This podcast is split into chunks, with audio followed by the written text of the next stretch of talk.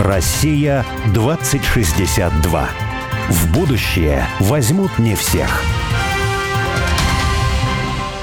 Это программа «Россия-2062». В будущее возьмут не всех. Со мной здесь в студии Олег Степанов. А со мной Борис Акимов. Да, я Борис Акимов. И мы разговариваем с Александром Ложкиным, главным архитектором Новосибирска, о том, как и где мы будем жить в России 2062. Александр, здравствуйте снова. Здравствуйте, Александр. Да, здравствуйте. Вот у Олега вопрос к вам. Давно он хочет задать, но Да, вы, э, вы говорили о европейском городе как об основе такой, ну, исторической основе вообще современного, ну, современного города. И вы были, конечно, совершенно правы. А, потому что идея как раз, которая сейчас, ну, уже достаточно давно, о которой все говорят, идея компактного города, она, ну, так сказать, соответствует как раз вот, э, вот этому представлению о пространстве, да, которое создалось э, европейским городом. Но были ли города, которые по принципам по своим были отличны от европейского города. Я что имею в виду? Вот э, в исторической науке э, отмечался как особенный э, город до Петровский русский город 16-18 века. Именно 16-18 века, потому что тогда было построено достаточно много по плану городов. Причем планы эти, к моему удивлению, оказывается, содержали и объемные рисунки, и ну, двухмерные рисунки, и росписи, то есть Э, сметы. То есть это было именно такое городское планирование. 350 городов было построено за 16-17 век. В основном, действительно, это была засечная черта, которая двигалась на юг, и то, что двигалось ну, на Урал и в Сибирь. Но это не были города-крепости, как сказал Борис, вот абсолютно нет. Это как раз были ландшафтные, живописные города, которые были вписаны в ландшафт и внутри своей черты содержали пашни, выгоны, природные территории, леса, охраняемые причем леса, то есть которые нельзя было трогать. И вот этот такой некомпактный, наоборот, разбросанный город, одним из принципов которых э, был ну, принцип прозора, да, то есть ничто не должно было закрывать вид на там, на горизонт, да, на реку там, и так далее. Вот как вы думаете, не является ли такой город, может быть, основанием для другого развития, ну, скажем так, расселения людей по земле? Тем более, что новые технологии коммуникаций сейчас все больше позволяют, и новые технологии, на самом деле, систем жизнеобеспечения различных, да, все больше позволяют как раз, э, ну, в общем, не, не концентрироваться на маленькой площади. Как вы думаете, вот именно с точки зрения все-таки, ну, какого-то направления мысли на будущее? Смотрите, на самом деле компактность города и компактность исторического города, да, и города засечные черты, они тут точно не исключение – она же определяется очень простым фактором – транспорт. Какой транспорт был основным до 19 века? Река. Да нет. Ну, ну транспорт для вообще просто... Да, да не лошадь, ноги. То есть основным транспортом были собственные ноги. И компактность городов, она обеспечивается пешеходной доступностью. То есть у вас должно быть все, что необходимо вам для жизни, оно должно быть пешеходной доступностью. Потому что лошадь – это удел людей достаточно богатых, ну, а водный транспорт – это удел вообще путешественников, да, тех людей, кто связан с такими с дальними перемещениями. Поэтому ноги. И вот этот вот, вот этот вот э, масштаб, маленький такой, компактность города, ну, вот она ровно с этим связана. Когда появился транспорт, тогда и появились, собственно, вот эти э, разбросанные города. Но смотрите, что нам показывает... Вот русские города десятки верст содержали по плану. Вот это и удивительно. Они не были компактными городами. Если да, функционирование города возможно при дисперсном таком расселении, то есть, условно mm-hmm. говоря, у вас есть, у нас же есть э, понятие, да, есть э, центричный город, есть полицентричный город. Вот если система расселения предполагает возможность полицентричности, то есть у вас фактически город является такой системой городов. То есть вам не нужно, для того, если вы живете в этом городе, вам не нужно там ехать в какой-то центр для того, чтобы ваши там ежедневные потребности удовлетворить. Тогда это работает. Если нет, то это не работает. Вопрос, а что мы в этом городе делаем? Да, если это город э, оборонный, да, и он у него вот вот у него оборонная функция есть, то есть как бы да, наша задача там защищать территорию, которая за нами стоит, и мы вот в этом да, и нам нужно для этого на самом деле город такой достаточно протяженный, чтобы враг не прошел да, между этими нашими форпостами. Но это одна история. А если у нас этот город что-то производит, производит какие-то смыслы, Вот. Тогда это другая история. Поэтому вопрос, вот, ну как, возможен такой город? Ну, возможно. Но, смотрите, вот опять же, чему нас научил э, опыт вот этой урбанистики, градостроительства 19-20 веков, и чему нас учит опыт пандемии, да, потому что на самом деле технологии не отменяют вот этого самого личностного общения. В, на рубеже там, 19-20 веков, вот ровно так же, как сегодня мы с вами на IT-коммуникации рассчитываем, что они должны изменить там, отношения людей, да, отношения между людьми. Ровно так же на рубеже 19-20 веков предполагали, что новый транспорт, автомобиль, железная дорога, потом там самолет, что они изменят вот это вот отношение между людьми. Что не нужно будет там вот эта непосредственная коммуникация, что можно делать город разбросанным по территории, все равно вы там на машине доедете, когда вам захочется в театр. Но оказалось, что нет, не работает. Точно так же, как мы, как и вот предыдущие два года, да, мы очень быстро устали от этих безличностных коммуникаций между людьми. Все ринулись в кофейни, как только это стало возможно.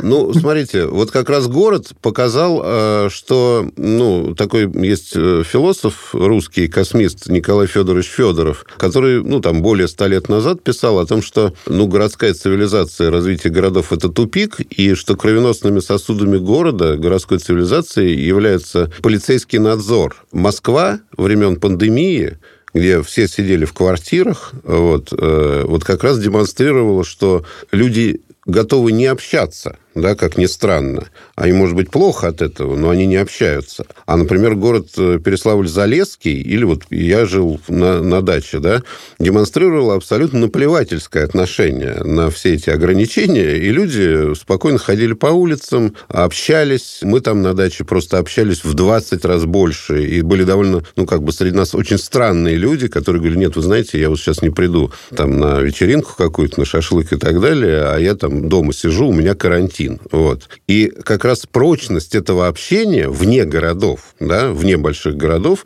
она была продемонстрирована, по-моему, всем русским миром. Это вот большой город, там, Москва, Питер, может быть, Новосибирск, я не знаю, да, вот. Они послушались э, и, ну, как бы сели под полицейский надзор. Все остальные просто, ну, и, это была итальянская забастовка, то есть игнорирование полностью.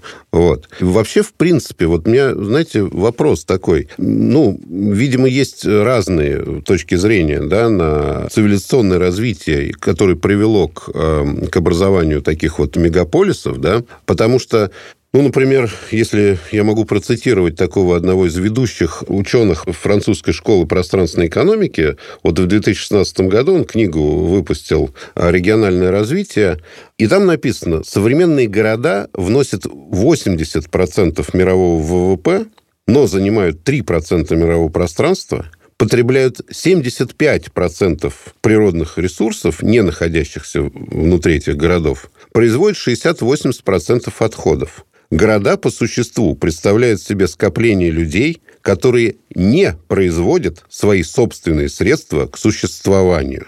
И вот он считает, и, видимо, вот его последователи, что, в принципе, эта цивилизация, она зашла в тупик и требуется поиск каких-то иных решений для расселения людей по земле. Соответственно, это, понятно, требует другого отношения к культуре, другого отношения к экономике. Даже в каком-то смысле, ну, очень много я слышу сейчас разговоров о том, что возвращается новое средневековье. Понятно, не то самое средневековье, да, вот, а на новом уровне, на каком-то другом витке. А вот вам не кажется, что все-таки возможно это тупиковый путь, и решить проблему мегаполиса просто ну, нельзя. Да? Вот не надо штампами. Да? Вот смотрите, вот если мы с вами... Mm. Вот сейчас есть такое популярно сейчас создавать технопарк.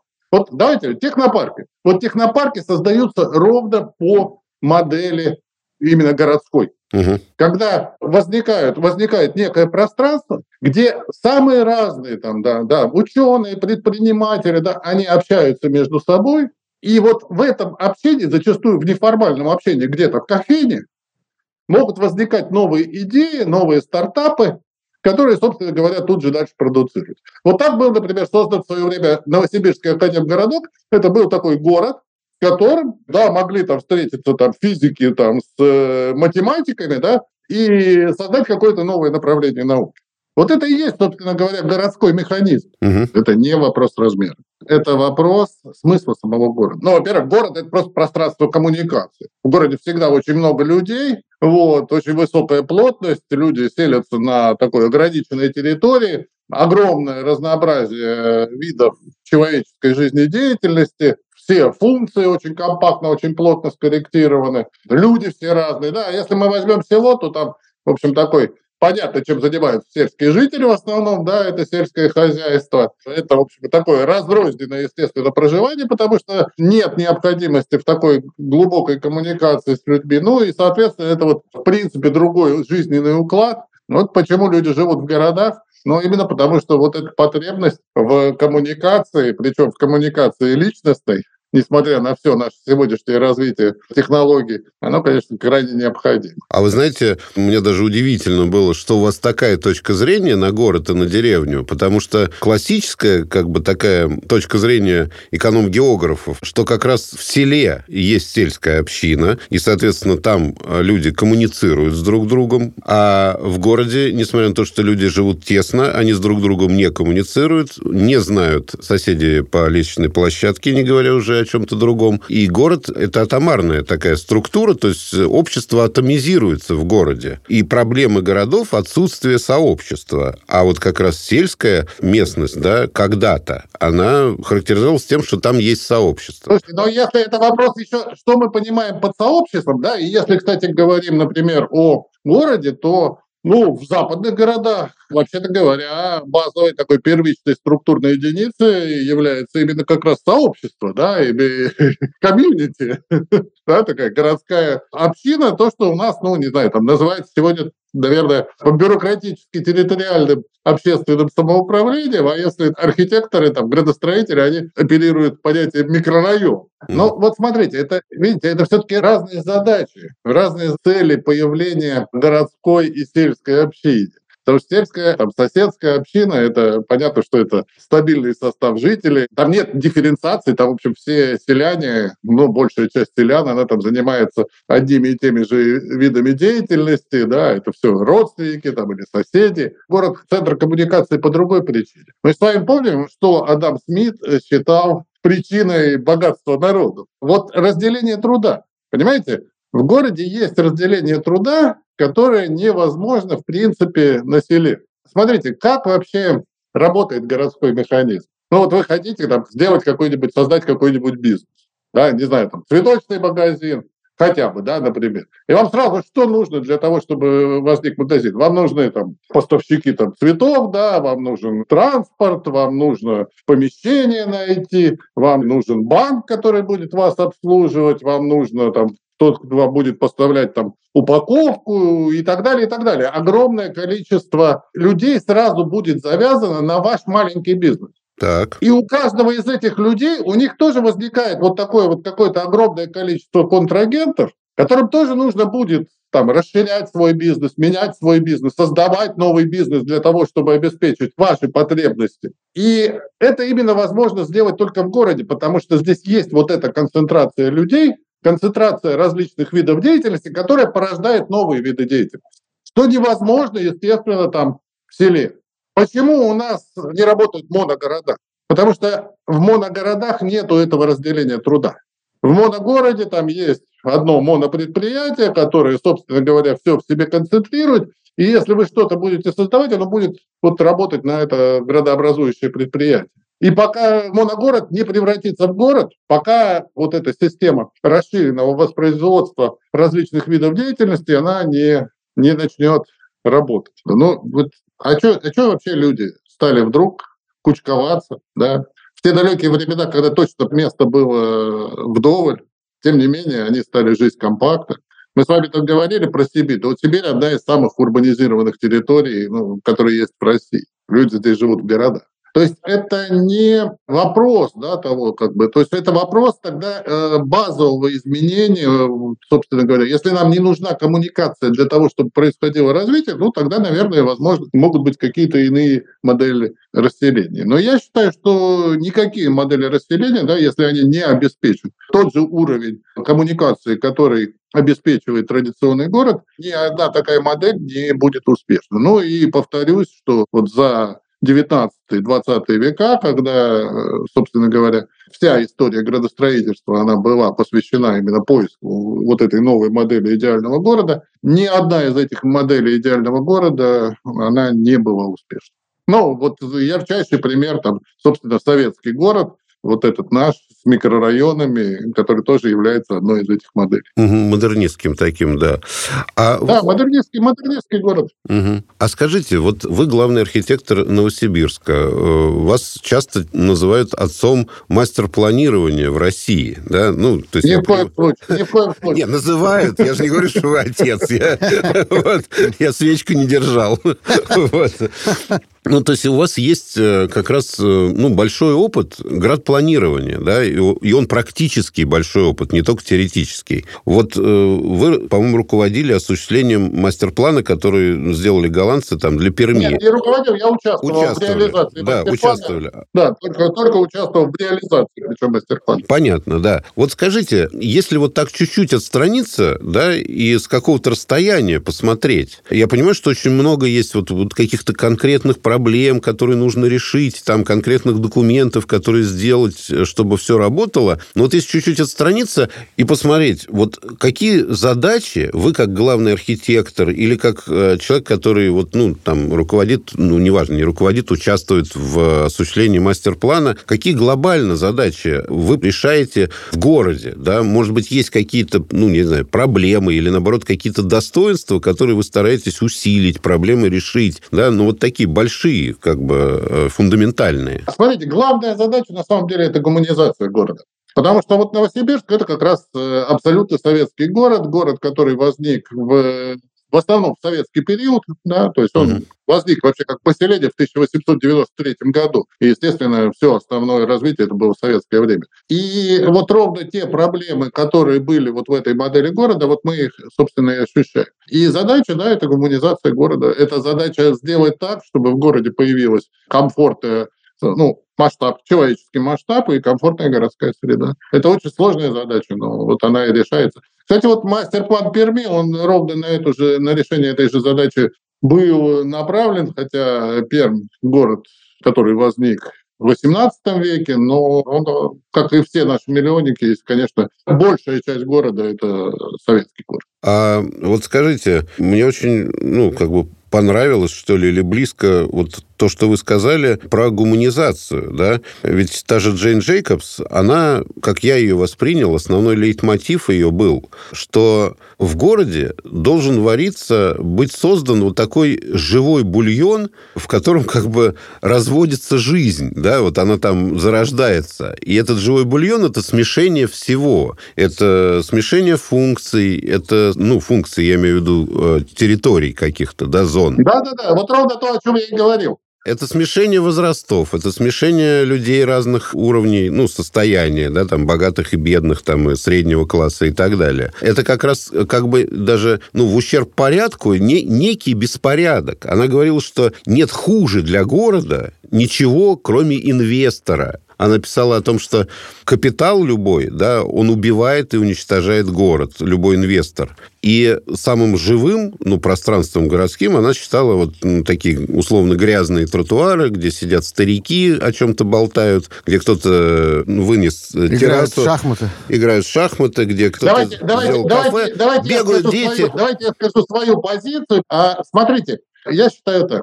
Ну, во-первых, да, в городе есть две страты, которые заинтересованы в нем, его развитии. Да? Во-первых, это жители, для которых город является естественной средой обитания. А во-вторых, это бизнес.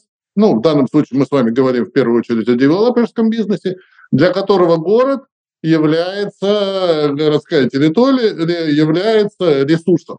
Ресурсом для извлечения прибыли, поскольку в уставе любой коммерческой организации написано, что цель, целью является извлечение прибыли.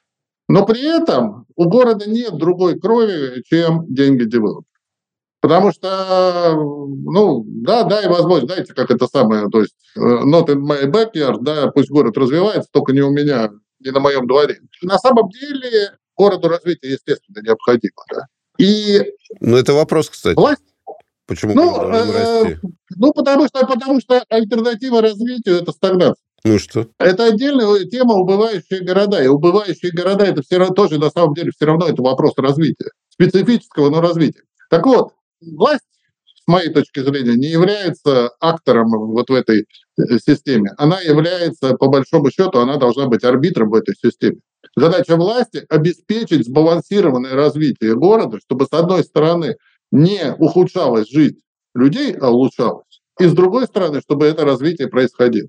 Вот э, есть еще эксперты, которые, собственно говоря, должны находить пути, как достичь этого палаца. Вот.